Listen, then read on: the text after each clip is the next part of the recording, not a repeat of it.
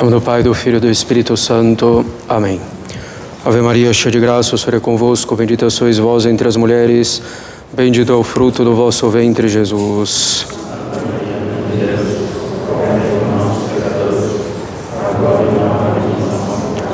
Podem sentar-se. Peço desculpas pelo contratempo para o início da Santa Missa. Peço orações pela alma do Padre Cássio, falecido ontem, no dia de Nossa Senhora da Assunção, que era pároco da paróquia Nossa Senhora da Assunção, aqui em Brasília. Pedimos que continue observando as medidas de prevenção para que não tenhamos que suspender as atividades na capela, seja por um surto entre os fiéis, pela contaminação de um dos padres. Isso inclui também evitar as conversas na capela ou no entorno dela após as missas. Evidentemente, estamos à disposição para administrar os sacramentos também para as pessoas doentes. Bem, reforço um aviso já dado algumas vezes de que se deve fazer todo o possível para evitar as saídas durante a missa. Então, às vezes, nós vemos muito movimento, seja para beber água, para ir ao banheiro, para dar uma volta, essas coisas se fazem somente por absoluta necessidade ou por real necessidade. Então, se preparar antes da missa, indo ao banheiro, bebendo água, para não ter que sair durante a missa, para espairecer tão pouco. E isso vale principalmente para o momento da consagração. Então, todo mundo sabe o momento da, da consagração, a gente pode considerar a partir do Anquiditor, quando toca a sineta, uma única vez no cânon, até depois da consagração do cálice. Então, ficar atento a isso, para não perder o momento da consagração, saindo é, da capela e, e tampouco e também evitar movimento durante a consagração. Bom, continuamos alertando ainda para as falsas soluções, o aparicionismo, pelo qual se acredita em aparições não aprovadas pela igreja, o que faz basear a vida espiritual inteira em uma aparição, ainda que aprovada pela igreja. Culto de personalidade, colocando alguém ou um grupo como a solução de todos os problemas, em substituição muitas vezes à hierarquia da igreja e a solução política de esquerda ou de direita, com seus inúmeros erros de ambos os lados.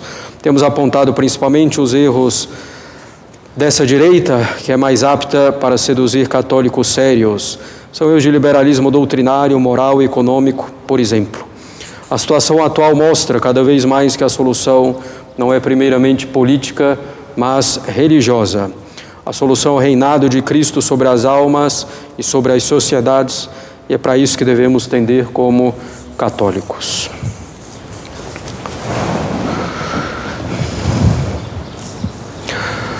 Caros católicos, vamos falar hoje de um assunto bastante relevante que é a oração. Trataremos então de alguns pontos relacionados à oração. Como sabemos e já explicamos em sermão e também no catecismo de adultos, a noção geral de religião hoje é a de religião como sentimento. A boa prática da religião é confundida com o fato de nos sentirmos bem rezando, fazendo leitura espiritual, cumprindo os mandamentos, assistindo à missa. A devoção é confundida também com o sentimento, como se a devoção fosse o fervor sensível que se sente nas orações e nas práticas religiosas. A boa oração também é confundida com o sentimento. Reza bem quem sente consolações sensíveis, quem sente Deus falando no coração, quem experimenta Deus. Essa concepção errada da religião, da devoção, da oração sempre existiu, mas ganhou muita força no último século com a heresia do modernismo, que triunfa na sociedade e, infelizmente, em grande parte, triunfa também dentro da igreja. A religião, a devoção, a oração devem ter, segundo essa heresia, devem ter como critério o sentimento da pessoa.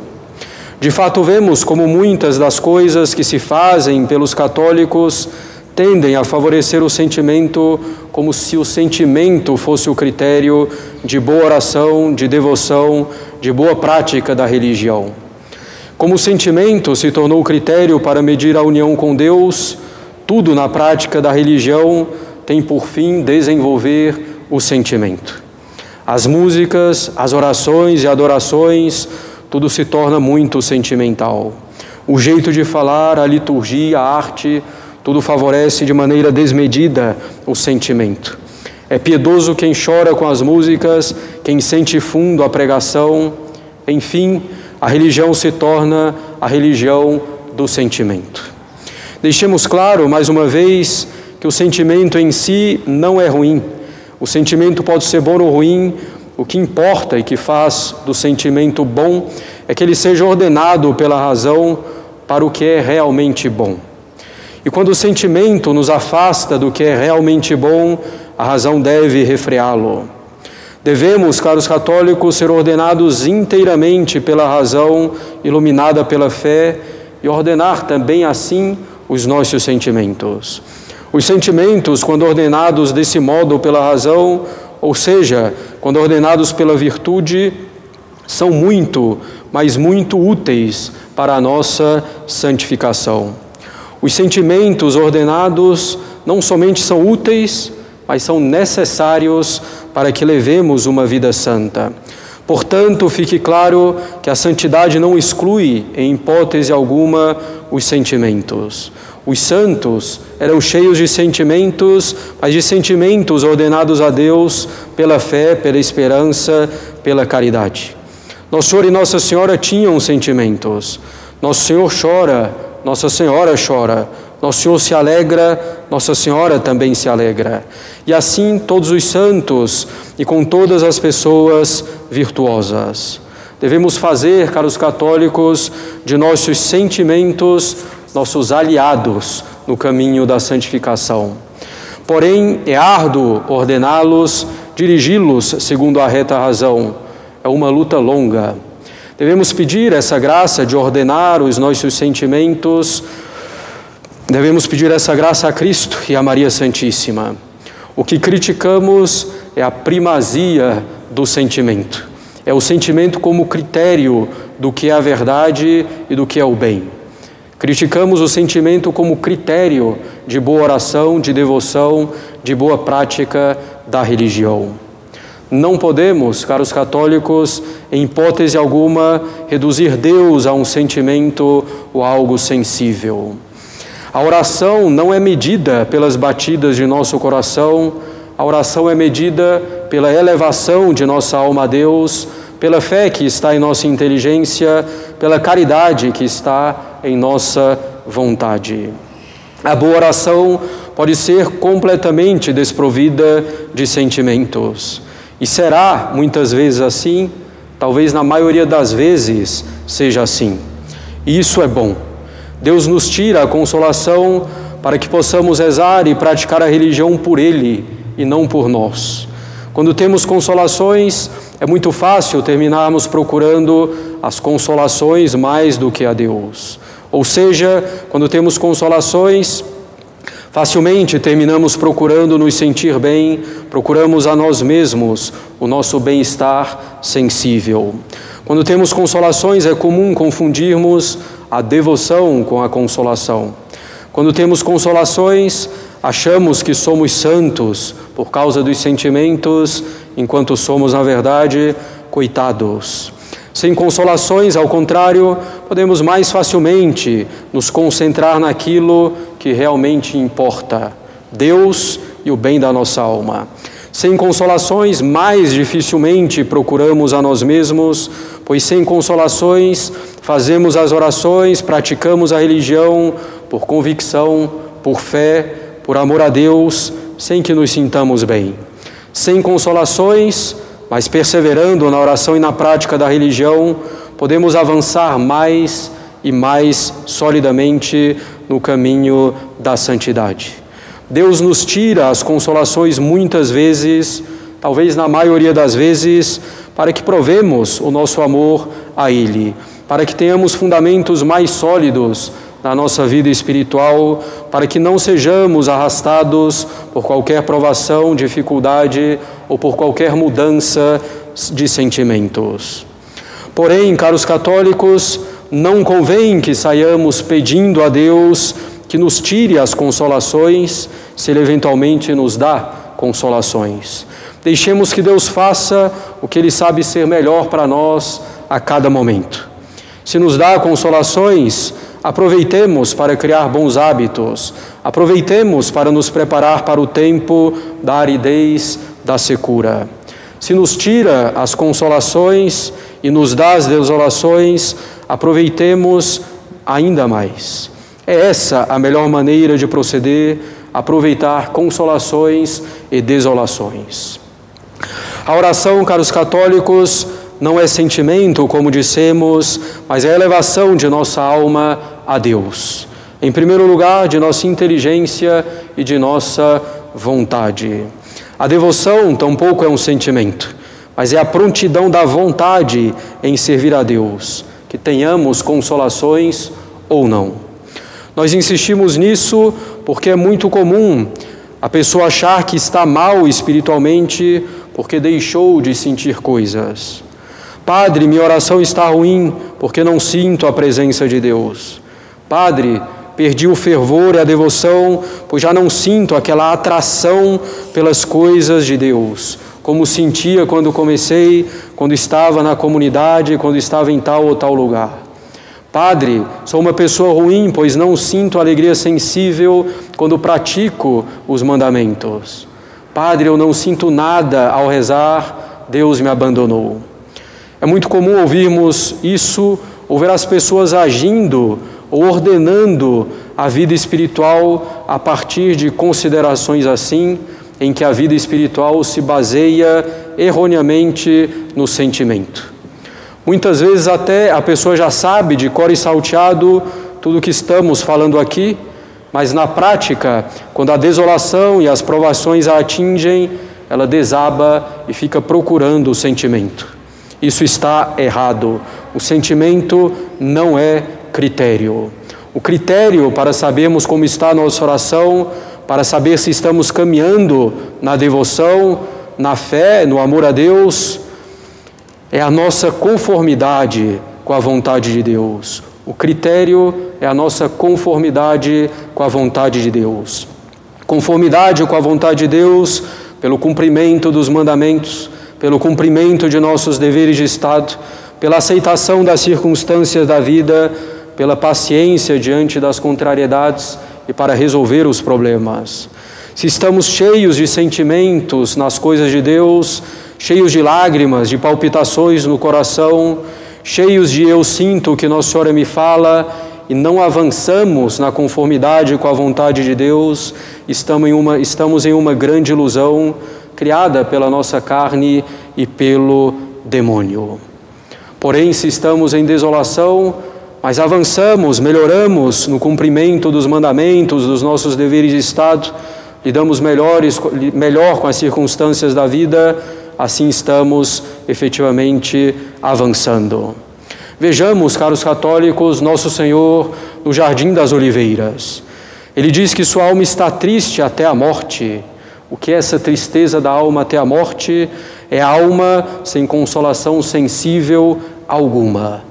E nosso Senhor, com a alma triste até a morte, sem consolação sensível alguma, continua rezando, insistindo na oração, repetindo as mesmas palavras, e sua oração é perfeita. Na cruz, nosso Senhor pergunta ao Pai por que foi abandonado. Meu Deus, meu Deus, por que me abandonastes? E o que é esse abandono?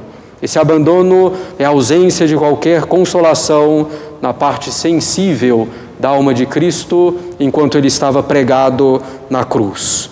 Porém, em desolação completa, o Senhor está pronto, prontíssimo para fazer a vontade do Pai e morrer por nós na cruz.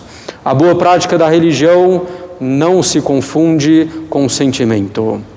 Isso vale para todos nós, caros católicos. As mulheres, em geral mais sensíveis, não devem colocar o sentimento como principal fator na prática da religião. Se tem sentimento, bem. Se não tem sentimento, bem também. Ótimo. Eu queria, porém, chamar sobretudo a atenção dos homens para esse ponto. Infelizmente, paira ainda na cabeça da maioria dos homens, ainda que de modo inconsciente, paira na cabeça da maioria dos homens que rezar, que se dedicar à oração é coisa de mulheres. Essa mentalidade sempre existiu e hoje existe talvez ainda mais. E ela existe por dois motivos, principalmente. O primeiro motivo é pela concepção errada que se tem da oração da devoção, da prática da religião, como se fosse uma coisa sentimental ou mesmo sentimentaloide, como vemos muitas vezes. Assim, o homem, naturalmente mais racional, tende a desprezar a oração ou a dar menos importância para ela, fazendo-a se a faz burocraticamente. É um erro. Como vimos, a oração, a devoção e a religião não são sentimentos e nada mais conforme a razão do que a religião, ou seja, nada mais conforme a razão do que seguir o que Deus nos falou, acreditar no que Ele nos revelou, pois Deus não pode se enganar nem nos enganar. E nossa razão pode reconhecer quando Deus fala pelos milagres e profecias. Nada mais conforme a razão do que recorrer a Deus pela oração, pedindo ajuda a Ele, onipotente misericordioso, reconhecendo as nossas limitações. Nada mais conforme a razão do que reconhecer a soberania de Deus e nos submetermos a Ele humildemente. Nada mais conforme a razão do que agradecer a Deus pelos benefícios que nos fez e faz. Nada mais conforme a razão do que pedir perdão a Deus quando ofendemos a sua sabedoria, a sua bondade, o seu governo e as suas leis pelos nossos pecados. E tudo isso, caros católicos, nós fazemos pela oração. Reconhecer a soberania de Deus, agradecer pelos benefícios, pedir pelas graças de que mais, pedir as graças de que mais precisamos e pedir perdão pelos nossos pecados.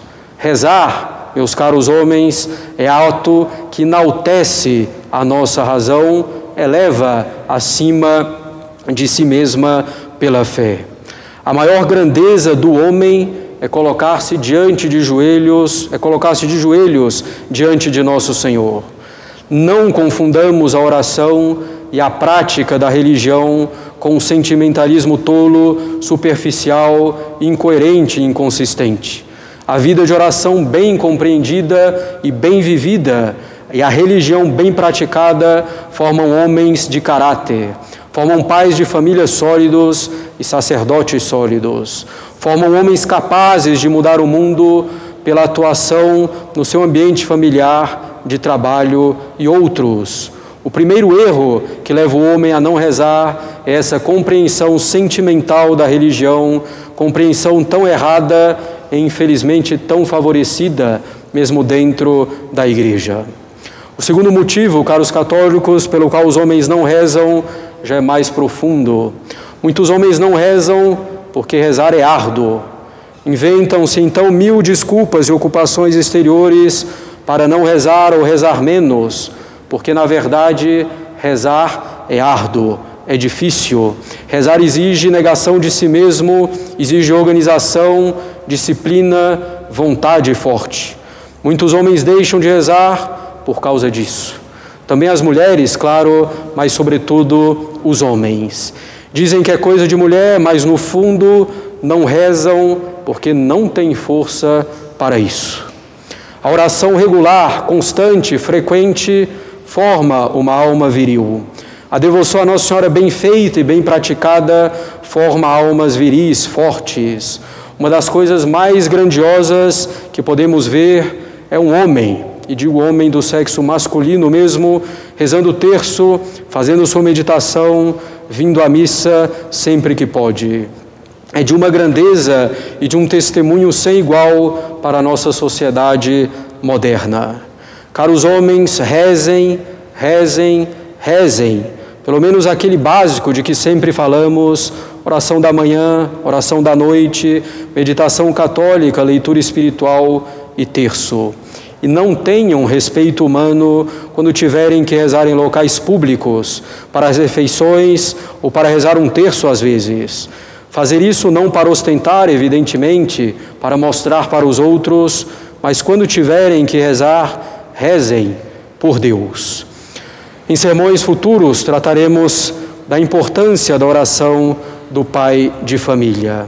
Precisamos de homens de oração, precisamos de meninos de oração, de jovens de oração, de adultos de oração, de pais de família de oração, de sacerdotes de oração. Sem isso, não vamos restaurar as nossas famílias e muito menos a nossa sociedade. A oração constante, bem feita, significa força, virilidade, grandeza de alma e heroísmo, pois tudo isso é necessário para que a alma seja realmente uma alma de oração. Em nome do Pai, do Filho e do Espírito Santo. Amém.